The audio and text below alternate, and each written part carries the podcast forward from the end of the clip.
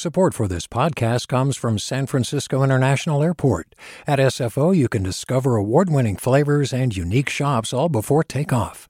Learn more about what's at SFO at flysfo.com. Hi there, I'm Rund Abdelfatah from Throughline.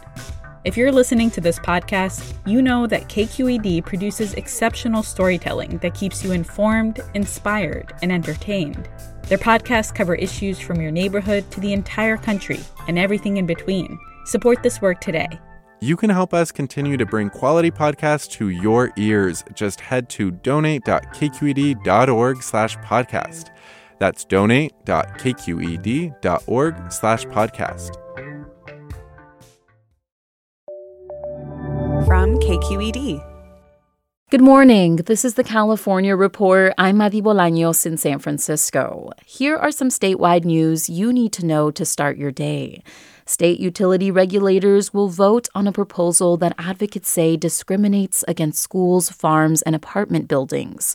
If approved, advocates say these multi-meter properties will be forced to sell the energy they produce back to the utilities and then buy it at a higher rate.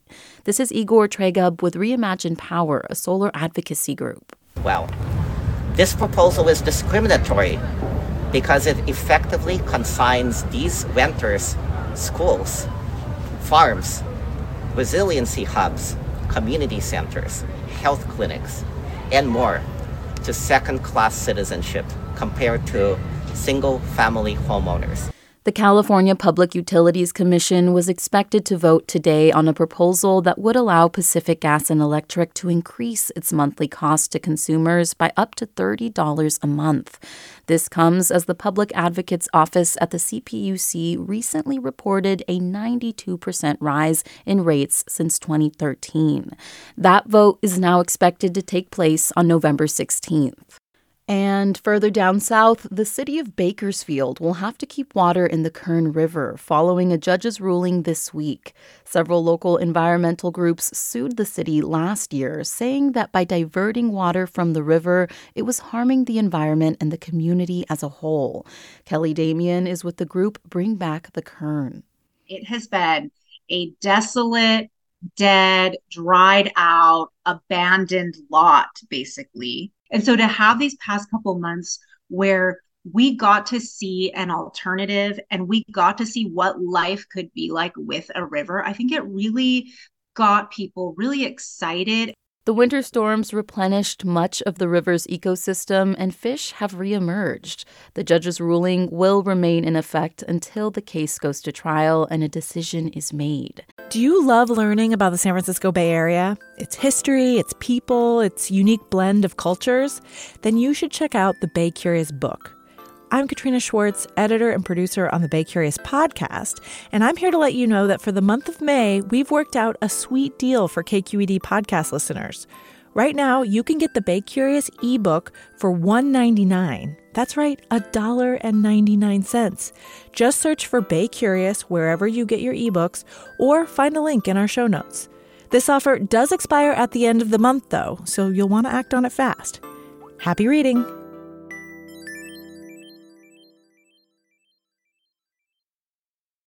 Hey, it's Avery Trufelman, host of Articles of Interest. And I've got to say, I've been a fan of KQED ever since I was a little kid and I would come out to San Francisco to visit my grandma. It was just what we'd always turn on every time we got in the car, every time we were making dinner and turning on the radio. It was always KQED.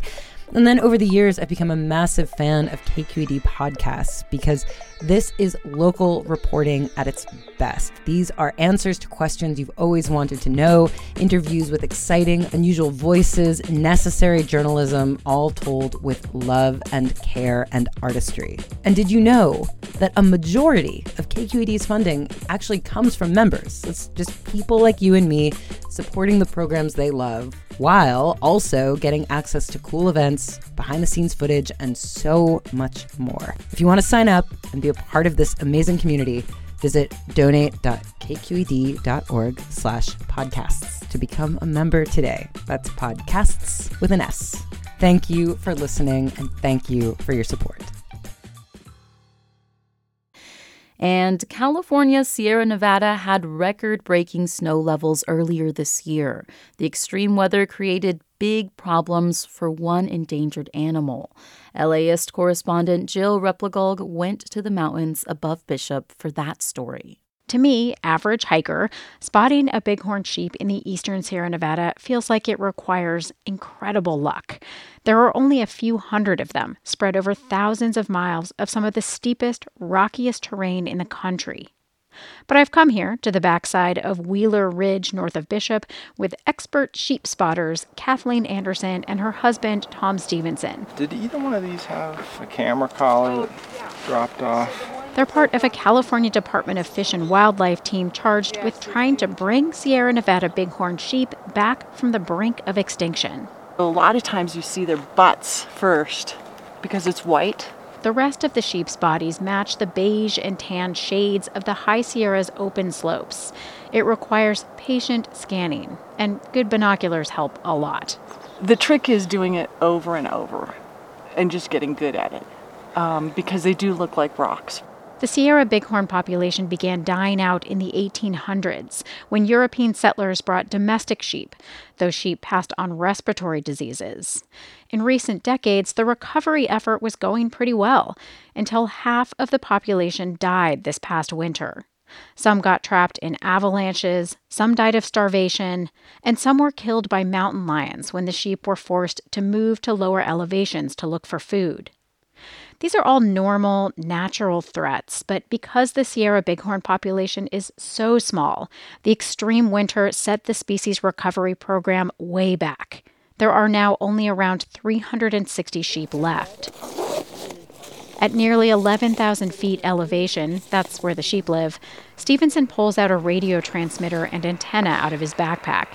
He points the antenna toward the rocky slopes in the distance, hoping to pick up the signal from one of the sheep's tracking collars. Sounds like she might be up there. Can you hear that? The beeping sound is faint, meaning the sheep he's tracking is not very close. We pack up and keep hiking. State and federal wildlife officials have carefully managed bighorn herds in the Sierra Nevada to help the population recover its historical range and size. At one point, we were actually thinking we might be able to delist this animal in the next five years, even, or I should say downlist to threatened status. Now, that's a distant goal. In some of the herds, including one in Yosemite, all of the female ewes appeared to have died. At least researchers couldn't find any this summer. It's frustrating. I've spent a lot of my career trying to get this animal to recovery, and when you think you have it figured out, you'll get a curveball thrown at you like a winter as extreme as the one we just had. As the climate changes, the Sierra Nevada is expected to see more extreme weather, mostly drought, but interspersed with occasional heavy winters.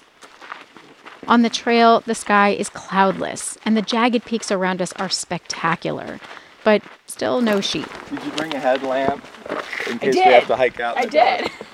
and then, just on the other side of a hill, we see two sheep in the distance, right off the trail. Stevenson pulls out his binoculars. That looks like two ewes. They're really fat too. They look superb. the upside of all that winter precipitation was plentiful summer forage for the surviving sheep and their new lambs. Already, those lambs helped make up for some of the losses.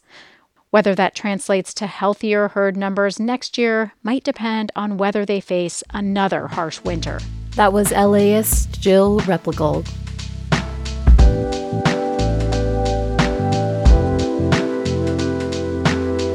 And that's the California Report for Thursday, November 2nd. We're a production of KQED Public Radio. I'm your host, Madi Bolaños. Thanks for listening and have a great day.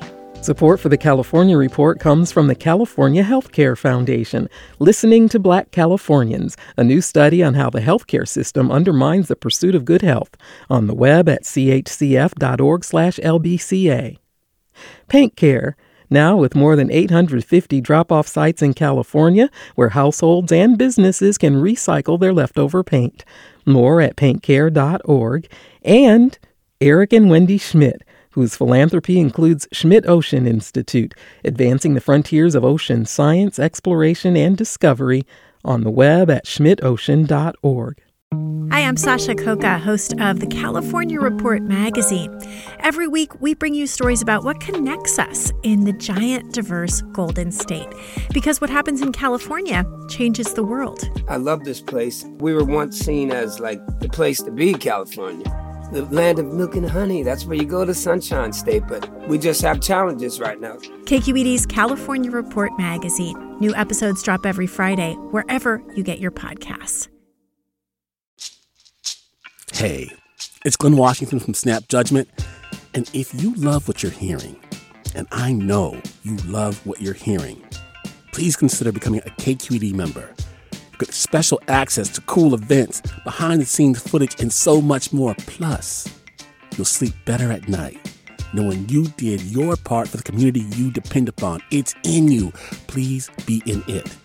Visit donate.kqed.org slash podcasts to sign up now. That's podcast with an S. Thanks.